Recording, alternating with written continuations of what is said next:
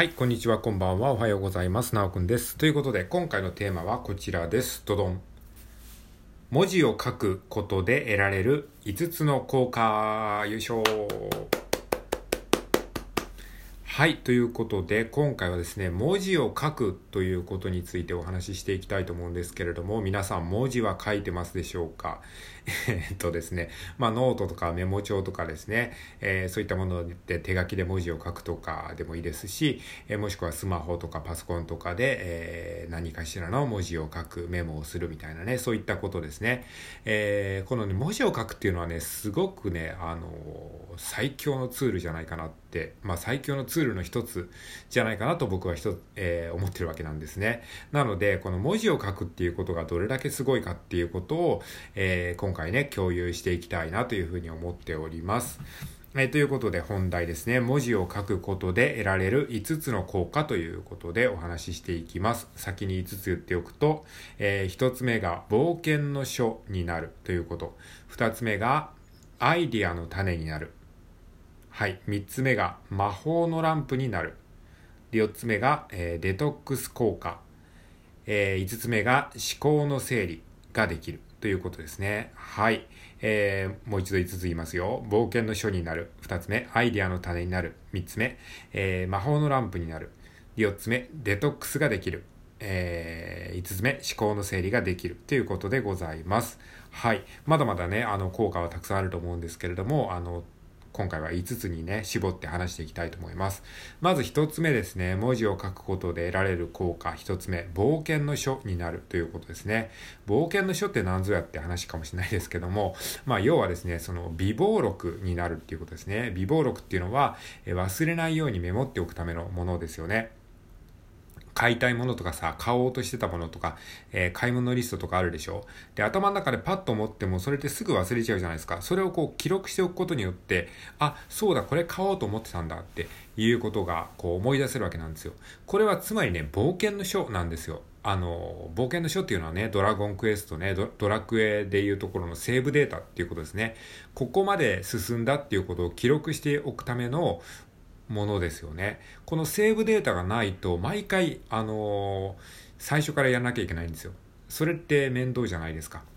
で、このメモをすることによって、この人生における冒険の書になるんですよね。えー、例えば昨日こんなことをミスしてしまったっていうことがあったとして、それをメモらないと忘れちゃって、また次の日にも同じミスをしちゃうんですよ。人間ってほんとすぐ忘れちゃうので。なんだけど、あ、今日こんなミスをしちゃったな、明日はしないように気をつけようって思った時に、それを忘れないようにメモしておくんですよ。今日やってしまった失敗は〇〇です。明日は、あの、こうしないように気をつけます、みたいなものを書いておけば、次の日にもう一回そのメモを見返したら、あ、そうだ、昨日〇〇っていうミスしたんだ。じゃあ今日は、えー、しないようにしようっていう風にできるわけですよね。そこでこう、一歩進歩できるじゃないですか。でもそれを冒険の書に記録してないと、また同じミスをして、また次の日も同じミスをしてって、まあさすがに何度もね、ミスをすれば気づくかもしれないけれども、メモをしておけばですね、その、えー、気づけるまでのスピードがね、あの、速くなるわけですよね。なので、あの、まあ、そういったね、あの、冒険の書になるわけですね。その忘れてたことを記録する、忘れてしまうことを記録することによって思い出して、またそのセーブポイントから、えー、歩みを進めることができるわけですね。これは日記、日記としてもね、日記、日記にしてもそうだし、えー、買い物リストとかですね、あと、トゥードゥリスト。トゥードゥリストもある意味冒険の書みたいなもんなんですよね。はい。ということで、えー、まあいろんなことを記録しておけるので、自分の人生のね、セーブポイントになる、冒険の書になる、えー、微暴録になる、そういったイメージを持っていただくといいんじゃないかなと思います。はい。で、文字を書くことで得られる5つの効果、2つ目がアイディアの種になるということですね。はい。文字を書いておけばですね、いろんなものに発展させられるんですよ。例えばですね、このラジオトークで喋ってることも、僕はですね、一番最初に文字を書いてるんですよね。あの、このラジオトークのサムネイルにね、あの、最初にこう、あの、汚い手書きの文字でね、サムネイル載せてるんですけれども、まあ、後からイラストに差し替えてるんですけれども、あの、上げたばっかの時にね、見たことがある人は、あの、わかるかもしれないですけれども、これはね、僕のその、えー、思ったこれを話そうって思った時にバーッと書くんですね。で、これが、あの、文字なんですよね。文字、文字なんですけど、えー、これを元にですね、あの、喋ってるわけなんですよね。だから、この文字を書いておけばですね、この、そこからアイデアを膨らましてトークにすることもできるし、例えばですね、あの、僕、あの、ブログで漫画を趣味で書いてるんですけども、その漫画の、えー、種もやっぱり文字なんですよね、まずは。文字でセリフとかやりとりとかシチュエーションを、えー、ちょっとしたこう文章というかフレーズみたいなものを書いておいて、それを絵に発展させることが多いんですよね。だからいきなり絵にするとか、いきなり喋るとかもできるんだけど、やっぱりね、最初にね、文字で台本みたいなものを書いた方が、やっぱり、な、なぜかね、こうアイデアが膨らみやすいすいというかですね、うん、っていう風になるんですよね。だからまあいろんなアイデアの種になるわけですよね。まあ、例えばやりたいこととかそういったことも文字で書きますよね。えー、ということでね、とにかくね、なんか思いついたことがあれば、なんか文字にしとけばね、それが何かのアイデアにつながるっていうことは、えー、結構ありますね。はい。ということで、文字を書くとアイデアの種になりますよっていうお話でございます。じゃあ3つ目はですね、えー、文字を書くことで得られる5つの効果。3つ目、魔法のランプになるということですね。はい。これはですね、まあ願望実現っていうことですね、要は。えー、願いが叶う。まあ、紙に文字を書くと願いが叶うっていうね、よく自己啓発書とかで、あの、散々ね、えー、使い回された、使い古されたフレーズかもしれないですけれども、これマジですよね。マジなんですよ。うん。あの、ノートにね、こう、願いを書いておくと、えー、いずれ叶うよっていうのは、これは本当だと僕は思ってまして、まあ実際に叶ったこともたくさんあるんですけど、うん。だからとにかくね、こうしたい、ああしたいなっていうことは、えー、紙にね、書いておくと、えー、そこにね、こう自分の思考がフォーカスされて、えー、気づいたらそれが叶ってるっていうことはね、あるので、まあ文字に書くのはね、ただなので、えどんどん願いをね、書いていくといいんじゃないかなと思います。はい。じゃあ次4つ目ですね。文字を書くことで得られる5つの効果。デトックスですね。デトックス。まあ、あの、書く瞑想って聞いたことありますかね？書く。書くっていうのはあの文字を書くの書くね。書く瞑想。えー、瞑想っていうのはあのメディテーションとかの瞑想ですね。はい。あの、書くことによってね、こう、なんか気分がリラックスするというかね、気持ちがこう、えー、デトックスされるというか、排出されるような気分になるんですよね。だからもうとにかくストレスが溜まった時は、あのー真っ白いノートにですね、思ったことをガーッと書き殴るというかね、あの、その、こういうことがあって嫌だなとかしんどいなとかあいつムカつくみたいなそういうねあのなかなかね社会では言えないような、えー、ひどい言葉でも、まあ、ノートにねこう文字としてガッと書いていくと結構ね気持ちがすっきりするというねそういったデトックス効果もありますのでちょっとねしんどいなと思った時はまああのラジオトークで話すのもいいんですけど文字にしてね書くのもまたちょっと話すのとはあの違ったような、えー、観点でデトックスできるのかなというふうに思っております。はい。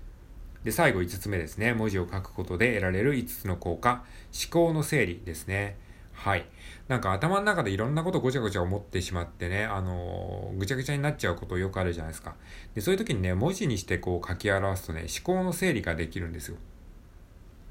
これはね、あの、岡田斗司夫さんが言ってたんですけども、あの、岡田斗司夫さんっていうのは、あの、スマートノートっていうね、ノート術を提唱された方で、あの、まあ、あの、